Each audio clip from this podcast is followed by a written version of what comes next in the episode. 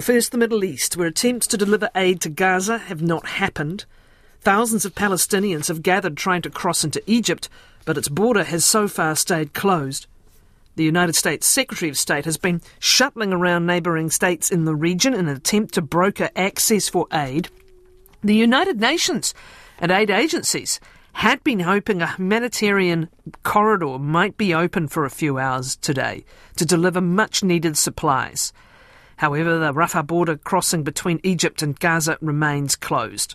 Gaza's hospitals are verging on collapse, says the UN, with a shortage of water and fuel.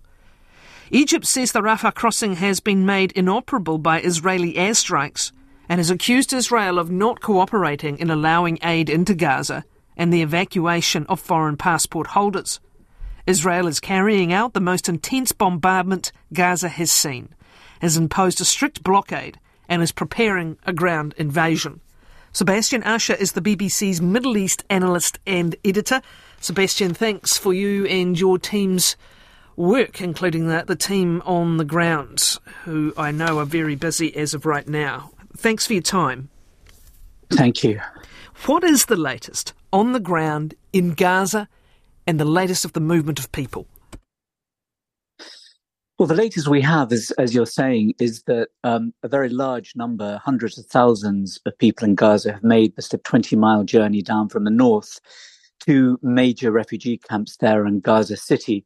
They were essentially warned, ordered really by Israel a couple of days ago to move because that's where the Israeli offensive is likely to come in. So they've gone down to the south of Gaza. Remember, this is only 25 miles long, uh, the enclave.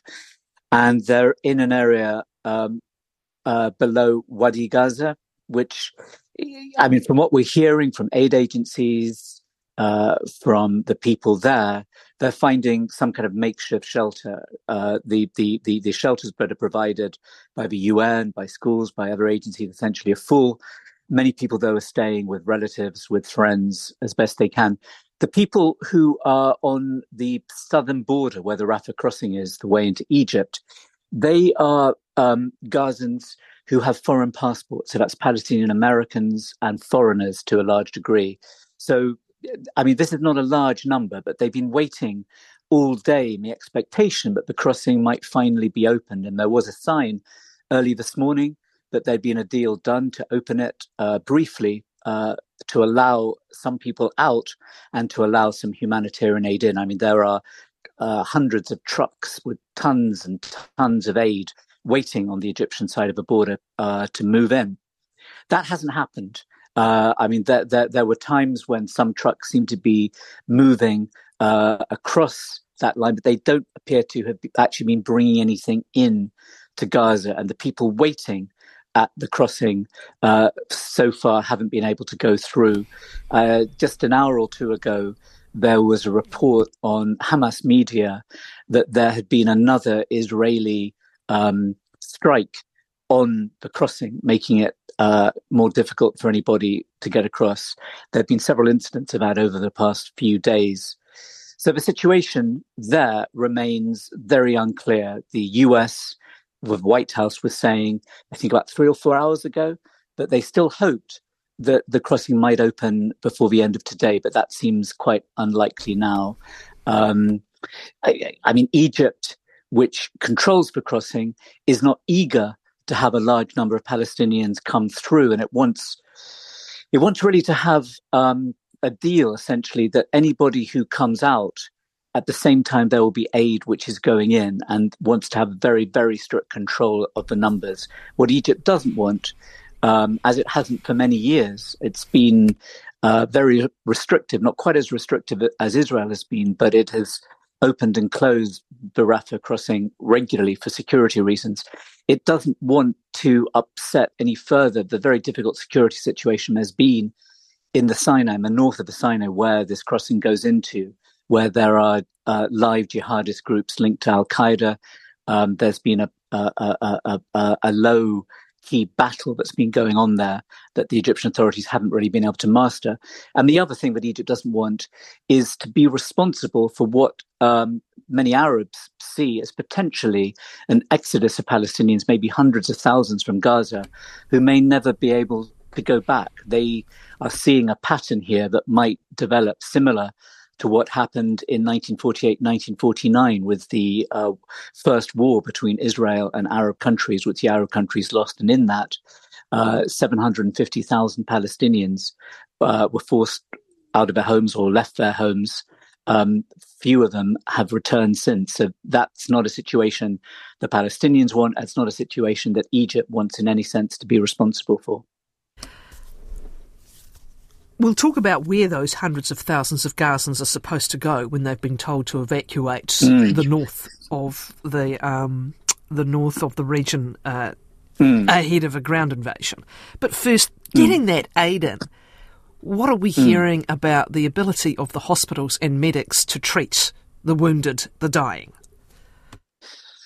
Well, I mean, there have been big problems. I mean, there have been ultimatums that have been given to hospitals up in the north, you know, to evacuate uh, over the past few days. Those uh, ultimatums from Israel have then been extended to some extent, but there's been huge concern coming from those hospitals, from the outside agencies as well, working with them as well as the homegrown doctors. But you know, how can they function? How how can they continue? And how can they evacuate the sick? How can they make that trip that you know down the very crowded road leading to the south? And even and and and and even there, you know, there's no guaranteed safety. Plus, are there any kind of medical facilities there that will be able to handle, you know, a, an influx of thousands of injured people from uh, the latest bombardments? I mean, at the moment, I think the latest figure that Palestinian health officials released earlier today was more than 2,800 Palestinians have been killed uh, since the Hamas attack on Israel and, and, and the response, uh, the heavy bombardments by Israel uh, targeting Hamas, but inevitably also killing civilians. We don't know how many of that number are civilians, how many are Hamas fighters and members. But beyond that, I, I think the figure is almost 10,000 now of people who've been wounded and injured. And obviously, many of those, the majority of those, are in the north, uh, which has been the main area that Israel, Israel's been striking. So this is a massive logistical problem. Hospitals also have complained, you know, that they've been hit some of them. Um, there was one hospital uh, uh, uh, two or three days ago uh, where um, it looked like part of it had essentially been flattened. So th- this is a regular complaint when these the, the, the, these conflicts between Israel and Hamas happen in Gaza. That Israel, although it says that it's doing all it can to try and um, prevent the loss of civilian lives. It says Israel that it goes out of its way to try and ensure this. It sends warnings, etc. It's very difficult, you know, especially for hospitals to be able to heed that. And whether it's by design or by uh, or, or, or by accident, hospitals schools do get hit from time to time, and that has happened in this conflict. So the general feeling from the medical fraternity in Gaza is that they are operating at the absolute limit of their capabilities and that they too are under threat. Water, fuel, also essentials to keep um, to mm. keep services running. What is stopping the humanitarian truce, or have you already alluded to it with Egypt wanting a solid assurance of some sorts, or is there a bigger problem with trying to achieve even a temporary truce to allow some movement? I think there's a huge problem. I mean, the biggest problem, uh, you know, is inevitably that Israel and its government has made quite clear, and, and some of them being extremely outspoken, brutally outspoken, in their feeling that uh, that, that that that in order to eradicate Hamas and in order to make this a war against Hamas, unlike the others that have been fought, but it will be one that will essentially see the obliteration of Hamas as, you know, uh, um, an organization that one can can can still pose a threat to Israel, two can still govern Gaza. That in doing that, uh, the blockade that's existed that Israel has imposed on Gaza to a greater or lesser extent for the past 16 years since Hamas took control back in 2007 that was turned into what Israel describes as a total siege. And you had ministers saying, you know, that no water, no fuel, no food, no electricity, nothing would be allowed into uh, Gaza. Now, that hasn't 100% been the case, uh, but the already dire conditions that people in Gaza were living under uh, due to the blockade, due to mismanagement by Hamas, due to you know a whole huge variety of reasons. Essentially, you know they were living on handouts from aid agencies and international organizations to a greater or lesser extent. That situation has obviously got far, far worse. And you add to that the fact that people have been displaced, they've been on the move. Um, so the situation, I mean, I, I, I mean, one of the um, aid agencies was today, you know, talking about expecting disease to spread because people there are now having to drink dirty water. Uh, that's all that's available. So Israel at the moment isn't showing really any sign that it wants to let up to any degree this siege, but it's coming under more pressure. I think the longer this continues, the longer this kind of interregnum between the Hamas attack and the offensive we're expecting at any time from Israel, the more the pressure will grow and very much from Israel's own allies. I mean, the US, you mentioned Antony Blinken, the US Secretary of State, who's back in Israel, who's been engaged in this uh, uh, shuttle diplomacy across the region. I mean, his message has been today about the aid, about trying to ensure that aid does does come in. I mean, it will almost certainly be coming in through the Rafah crossing. Um, so, main complicating issue is, is is Israel in terms of a blockade, but Egypt also, as I say, uh, has has has big issues about this as well. So it's not something that can just be organised overnight, although the urgency is now. What of the one million displaced? Where do they go? What do they eat? What do they drink? I mean, who's putting together some sort of a plan? And it might be a moment to bring in Antony Blinken uh, and what he's been doing with visits to six states now. Uh, mm, mm. But you know, where do those one million people go? Well, I mean, you have to understand, and I'm, uh, you know, I'm sure you and many of the listeners will will will will be understand. But I mean, when people, and, and this isn't to downplay it in any sense, but when people have lived in, you know, quite extreme circumstances for many many years, as people in Gaza have, you know, they have all sorts of, uh, uh, uh, uh, uh you know, a kind of capability to try and make the best of what's available. Now, the problem is that even that is going to run out very, very soon. And these have been the warnings that have been given by all the UN aid agencies. I mean, day in, day out, saying, you know, everything is going to run out at, at some point. But, you know, these are societies that have been held together by sellotape and glue for a long time. And when people are used to that, to some extent, they can continue finding ways through all that's still around. I mean, you know, you've you've you've, you've had people providing their own electricity, uh, getting water through desalinating it themselves, all sorts of businesses growing in Gaza that have, you know, stepped in where the blockade stopped other things coming in and where Hamas and, you know, all the problems with the lack of money, the lack of employment, everything like that, people have still found a way just about to survive. Obviously, they're now pushed to the very edge, but you cannot underestimate their ability to adapt to extremely difficult circumstances. Now, that isn't going to last for much longer, but at the moment, that is essentially the situation. People have gone south. Some are returning. I mean, I've been hearing from people who've been saying that the situation is so crowded, it's so difficult, it's so impossible down in the south. They'd rather go back and at least be in their own homes and feel more secure there, even though that is where where, as I say, you're expecting the brunt of the Israeli ground offensive if and when it comes to hit. Let's, so, let, I, I, mean, yeah, yes, let, us talk about efforts to try A, deal with the humanitarian situation as best as possible, and B, prevent the spreading into a wider conflict on more fronts. Something Iran's foreign minister is almost is already saying is, uh, what were his words, uh, almost inevitable. Almost inevitable, yes. And so, what else is in play here, including the US and others? I know Russia's president has reportedly been on the phone to all and sundry, including um, Benjamin yep. Netanyahu. But what yes. will they be seeking to do, the US and others, to prevent a wider conflict? And where are the potential fracture points there?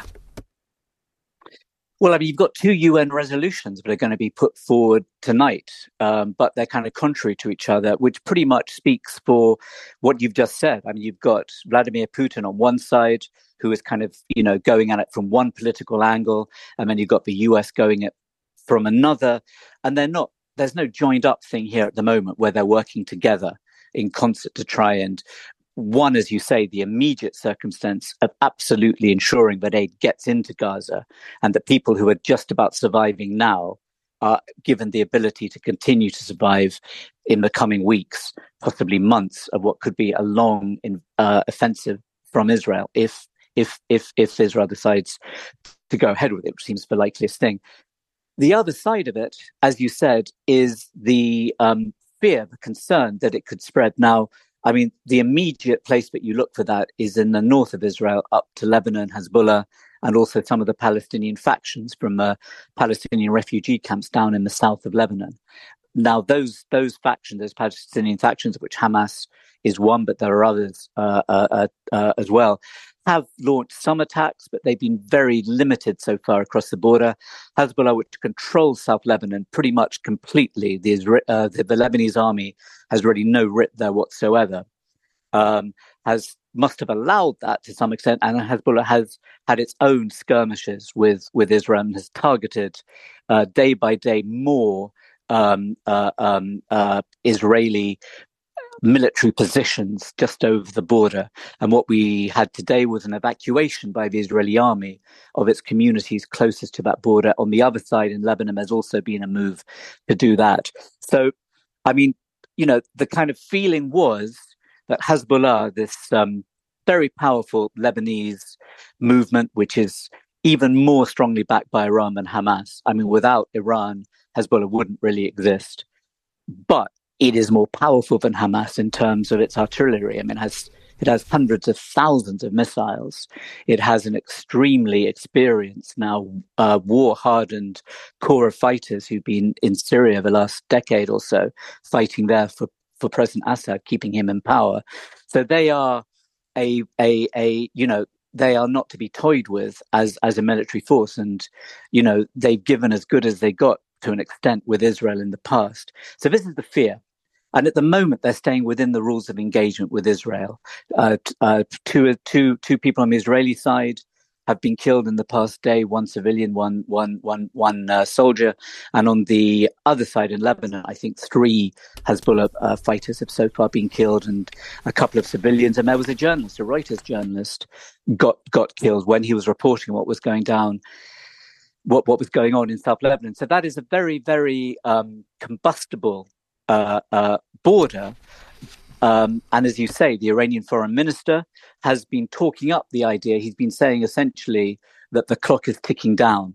That the more that this continues, the more it moves towards an inevitability of spreading to other fronts. And that would be the first front. There's no doubt about that. But Hezbollah has its own concerns within Lebanon. The last time that Hezbollah had a major confrontation with Israel back in 2006, Israel launched a major invasion of the south of Lebanon, right up to Beirut, absolutely pounded the area. And Hezbollah, although you know, many Lebanese and many Arabs across the world see it as a powerful resistance force against Israel. There was also a huge backlash against Hezbollah, seen as bringing the wrath of Israel down on Lebanon and causing all this destruction. So it was a wobbly moment for Hezbollah. So they have to bear that in mind. I mean, they are a relatively, I mean, as as far as you can be, the kind of organization that it is, a relatively rational player within Lebanon. It has to think about its role in Lebanon as much as outside far more so, I think, than Hamas. It has more at stake, actually, in Lebanon, perhaps than Hamas has in the Palestinian territories. Thank you, so, Sebastian. You know, Thank you very, very much. Sebastian Usher is the BBC's Middle East analyst and editor.